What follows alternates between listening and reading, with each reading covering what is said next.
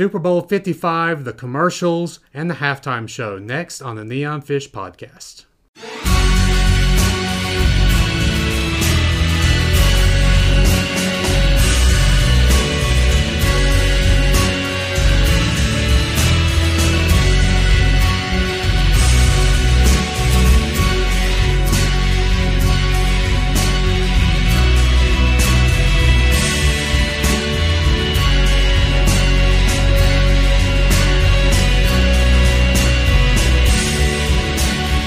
Thank you once again for joining me on the Neon Fish podcast. My name is Kevin Newsom, your host, and I have with me today my friend Cole, who has come here to talk with me about Super Bowl 55. We're going to talk about some of the commercials that stood out to us. We'll talk about the halftime show, um, and then we'll just talk a little bit about uh, how churches should engage with Super Bowl Sunday.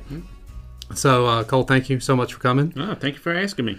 And uh, first of all, uh, I just want to let y'all know uh, this is this is not a sports podcast. we are not going to analyze the game. We're not going to talk about any of those things really.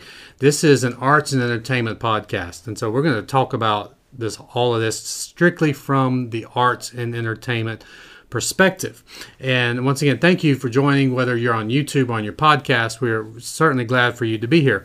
So, Super Bowl 55. First of all, before we get anything, I want to acknowledge the elephant in the room to all the artists and graphic designers out there. Yes, the logo for Super Bowl 55 was horrible. Yeah. Yeah. It was horrible. Yeah. It looked like 54 Yeah.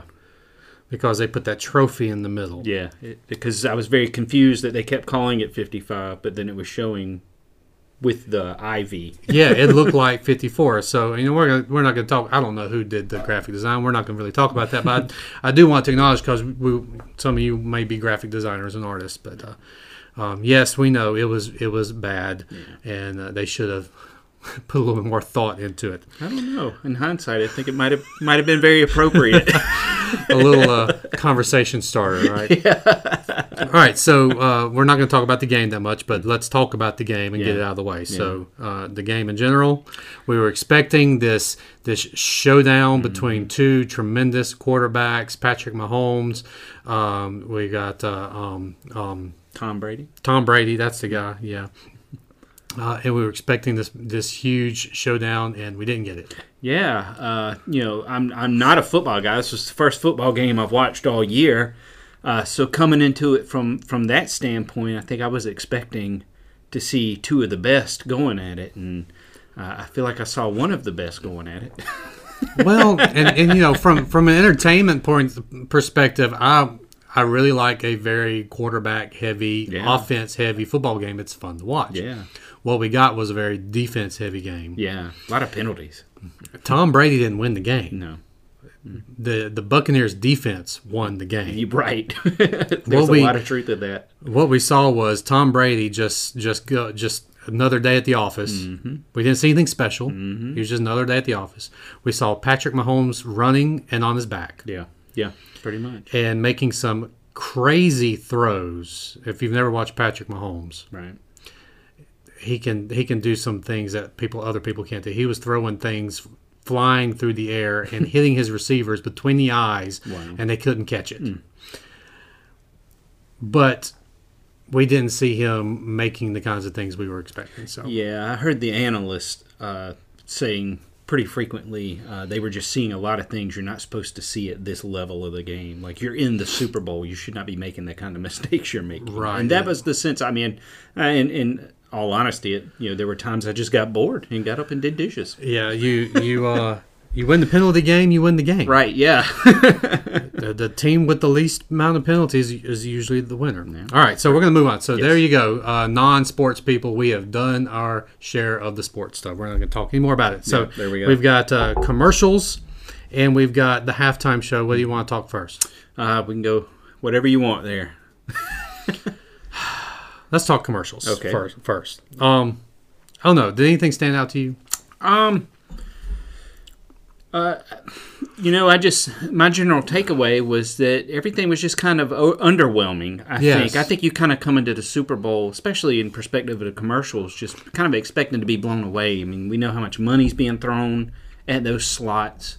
Um, that's usually a really big advertising time, and just I just wasn't blown away. I got the um, impression that a lot of these companies spent most of their budget trying to get celebrities. Oh, absolutely. There were a lot of big faces. They just weren't doing a whole lot. they spent their budget on celebrities and, and not on a quality writer Right, for yeah, the commercial. Exactly. so you got mediocre commercial with a bunch of big faces in Mm-hmm. it. The best commercials didn't have celebrities. yeah.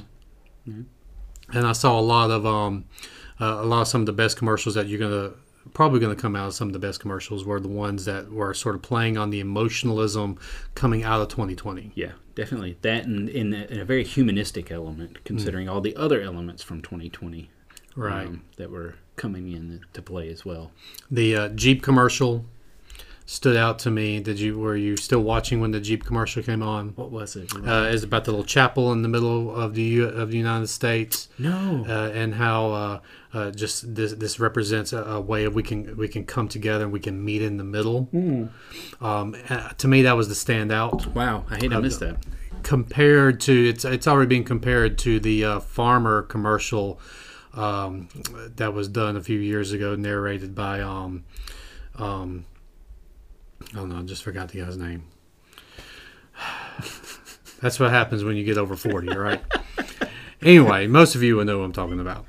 Uh, Paul Harvey. That is the guy, go, Paul. Harvey. It was narrated by Paul Harvey, right? Right, right. The the farmer commercial. Uh, so it's been compared to that already. Gotcha. Wow. Um, what about the uh, the the oat milk commercial? Yeah, that was uh, interesting. Even more so that it was the CEO playing a keyboard and kind of being a little goofy there. Um, Might be one of the most ridiculous things I've ever seen. Yeah, and and you know, with all the money and everything that went into the production of the Super Bowl, I was I was a little surprised at the very poor uh, Lombardi CGI at the beginning. The Lombardi CGI might might have actually been better in person. Yeah, maybe just didn't translate to television. Might not well. translated well. Yeah, Um, the uh, of course the the Bud Light commercials are always very entertaining. Yeah. Uh, especially the one about the lemons. yeah. Well, I like that the the guy from the Real Men of Genius songs was making a cameo in the in the one commercial, so that was awesome because those were always fun. Right. So, um, but overall, just uh, eh.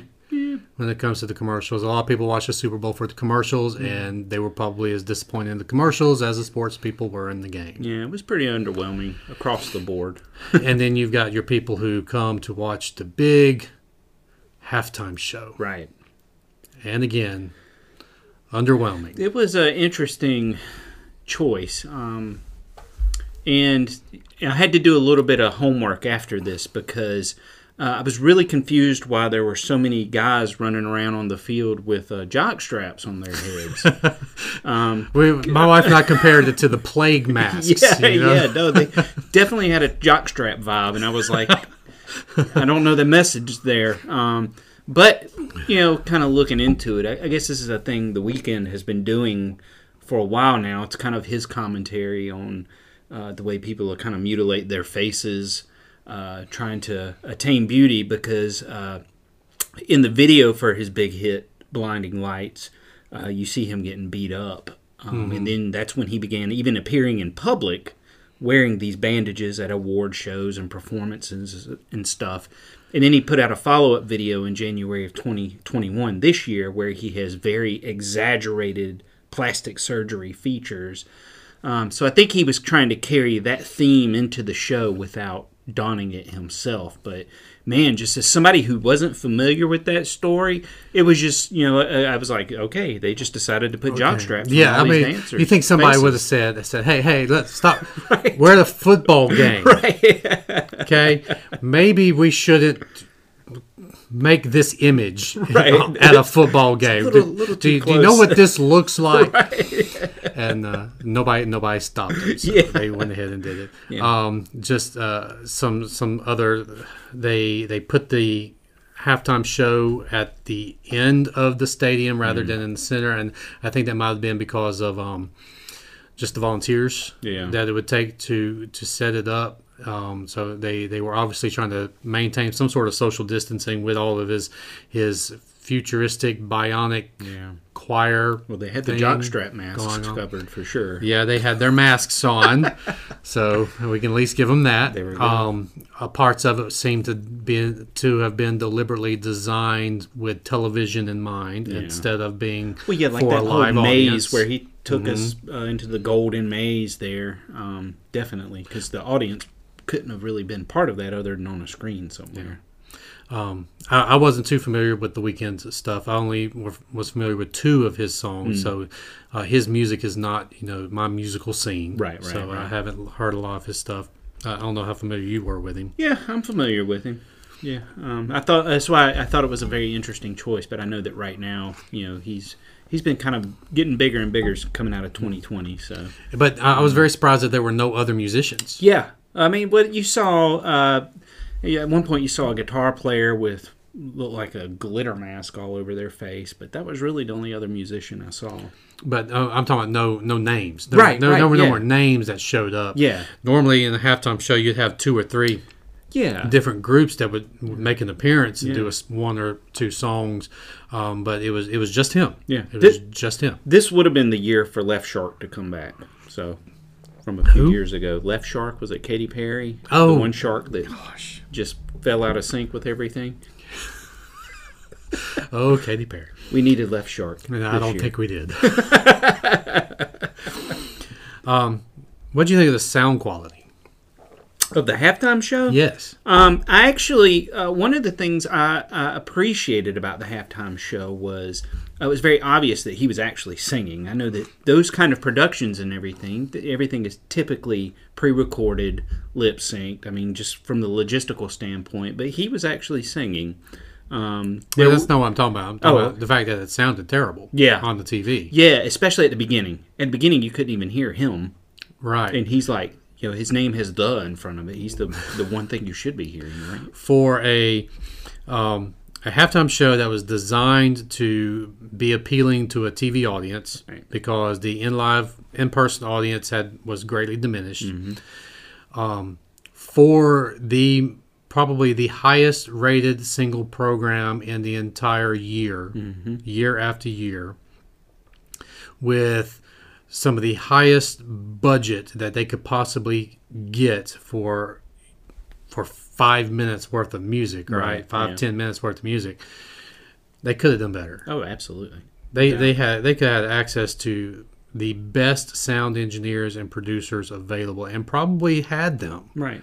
What went wrong? Right, and I these are broadcast teams that should have been seasoned at this point. I mean, you don't you don't bring an all new crew that's not done a production of this type before into a, an event so big. yeah, and and the type of people, the type of know how that within thirty seconds, minute, minute and a half. Mm-hmm.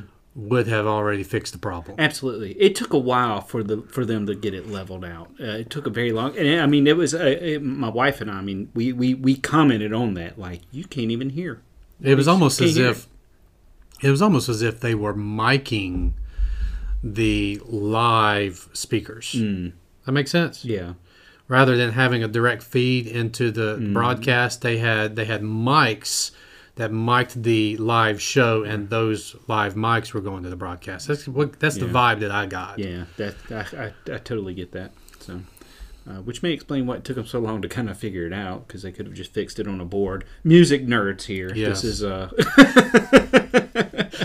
Well, that's what this podcast is all about. right. I mean, there's you can get the Axeman. You got guitars all over the place here.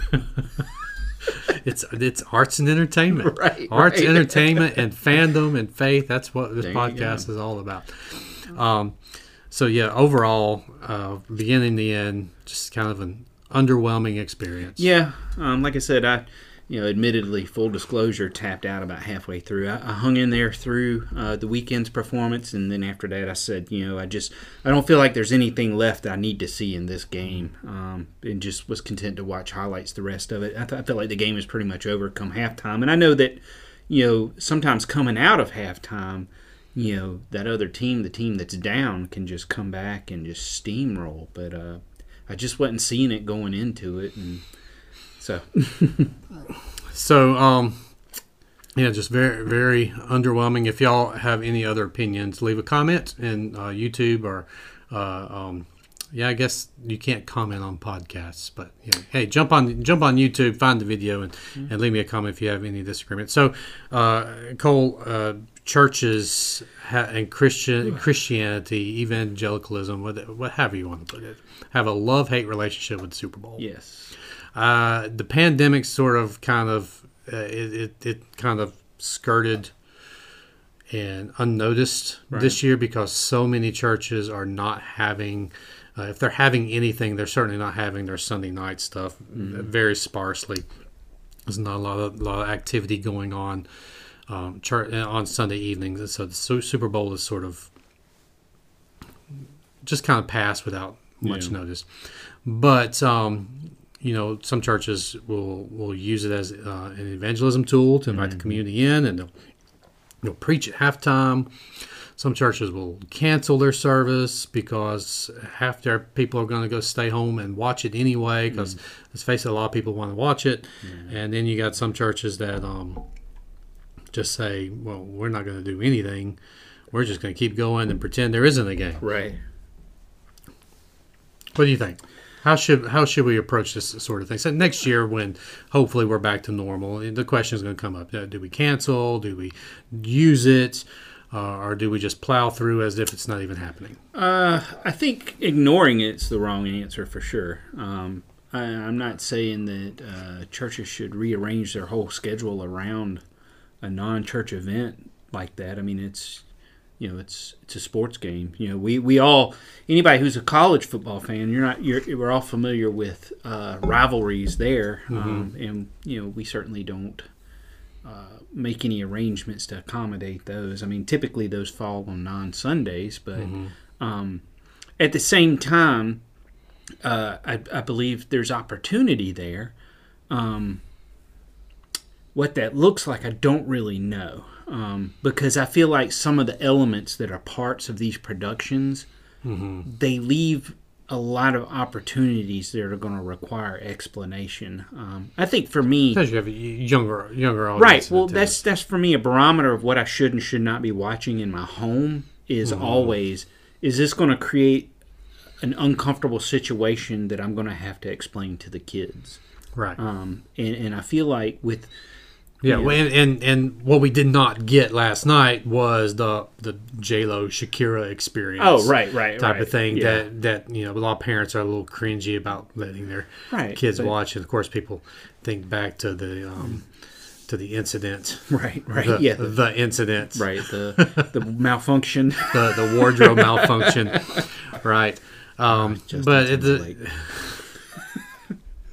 we didn't get that with the Weeknd. It, it was it was safe It was safe. Now, uh, the content of his music, you know, if you had your captions on, the kids were paying attention, maybe you'd have to explain some stuff. Um, but uh, no, you couldn't hear him singing anyways right, so that's what I'm saying. Like, as long as your captions were off, you were in, you were in pretty good shape. But um, no, uh, I don't I don't know what that answer looks like. I don't know what the what I feel like the right thing would be. Um, I do know that pretending it's it's not out there isn't a good example. Uh, I think where Christians benefit most from watching something like the Super Bowl is I feel like it really gives us a a, a, gauge of how the other half think, uh, as as I've heard it put before.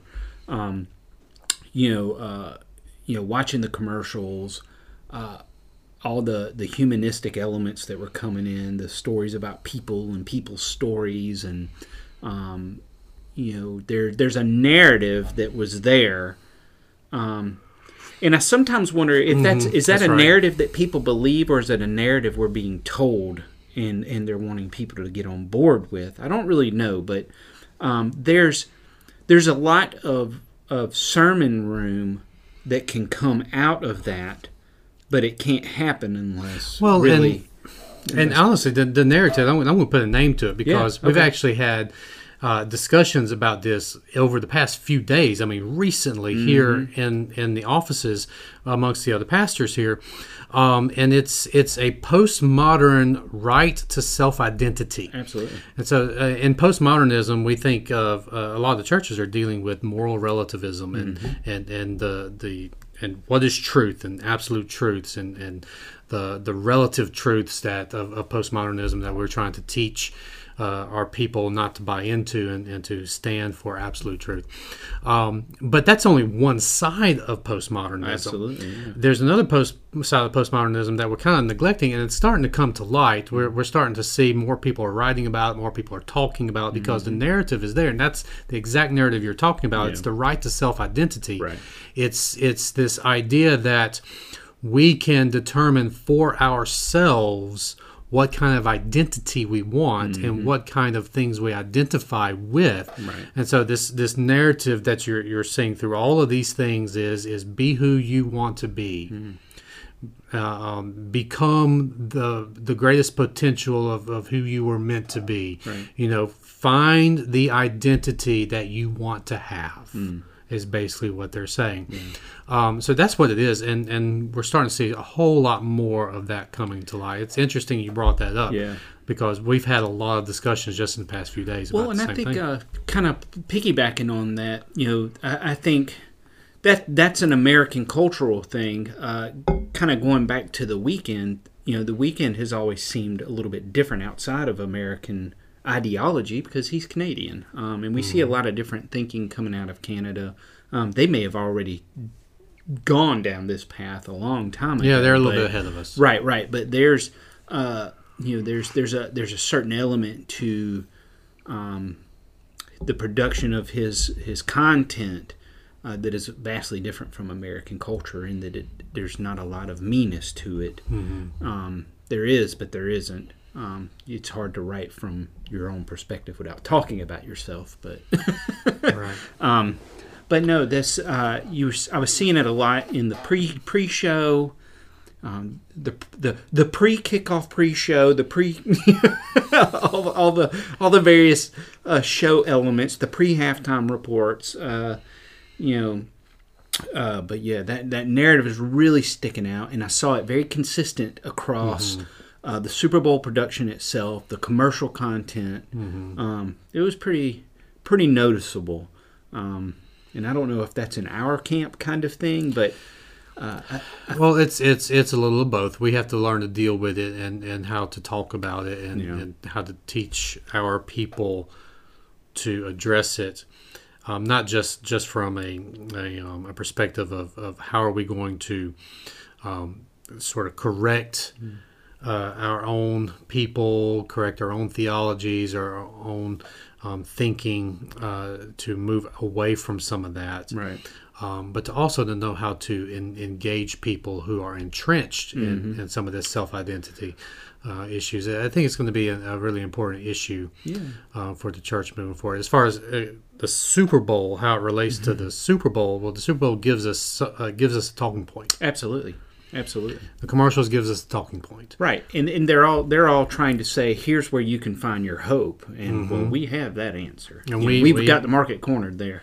we, we can push to them. Well, did you see this commercial? Well, what did you think about this? Well, have you ever thought about Jesus in this capacity? Right. Um, a really good good way good way to get into a conversation.